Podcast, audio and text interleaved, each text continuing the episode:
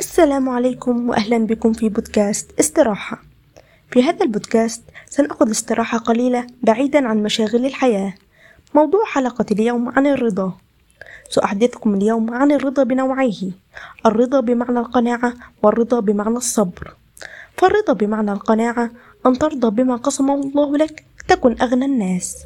كثير من الناس غير راضين عن حياتهم سواء من ناحية العمل أو التحصيل الدراسي أو عدم دخول الجامعة التي كان يريدها أو عدم امتلاكه سيارة.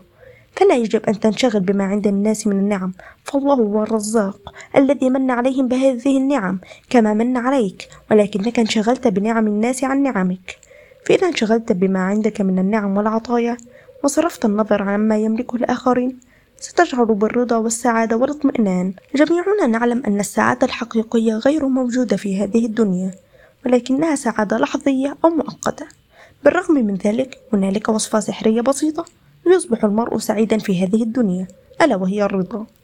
فمن عاش وهو قنوع وراض فقد ظفر بالراحة والسعادة. إلا أن هنالك العديد من الناس دائم التسخط مهما امتلكوا من النعم. فلنردد هذا الدعاء دائما.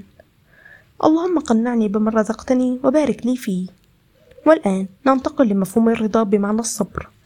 من منا لم ابتلى ببلاء شديد كاد أن ينفض صبره سواء من فقدان أحد المقربين أو مرض شديد أو خسارة عملك أو حتى موت حيوانك الأليف جميع هذه الابتلاءات مهما كانت شديدة على الإنسان فأجرها عظيم جدا عند الله. قال الله تعالى وجزاهم بما صبروا جنة وحريرا فأي ابتلاء أعظم من الجنة ونعيمها؟ إن الخير كله في الرضا. فإن استطعت فرضا وإلا فاصبر. ومن أنواع الصبر الصبر على الطاعة. كلف الله عباده بالعديد من الطاعات. ومعلوم أن التكليف لا يخلو من المشقة خاصة عند المداومة على الطاعة والمحافظة عليها. وبذلك يتغلب المؤمن على تعبه ويصبر عليه التزاما بأوامر الله تعالى حيث يقول في كتابه العزيز فاعبده واصطبر لعبادته.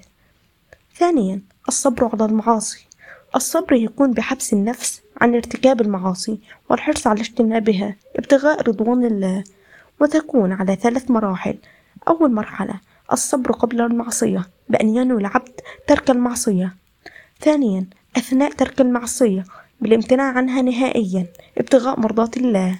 ثالثا عندما ينتهي من فعل المعصية فيصبر على عدم العجب لتركها. إن أكمل الصبر هو الذي يكون مع أول وقوع للمصيبة.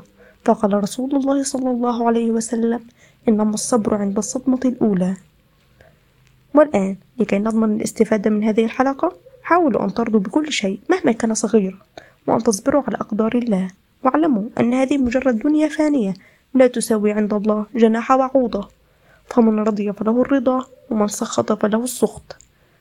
شكرا لاستماعكم وألقاكم في الحلقة القادمة إن شاء الله. والسلام عليكم.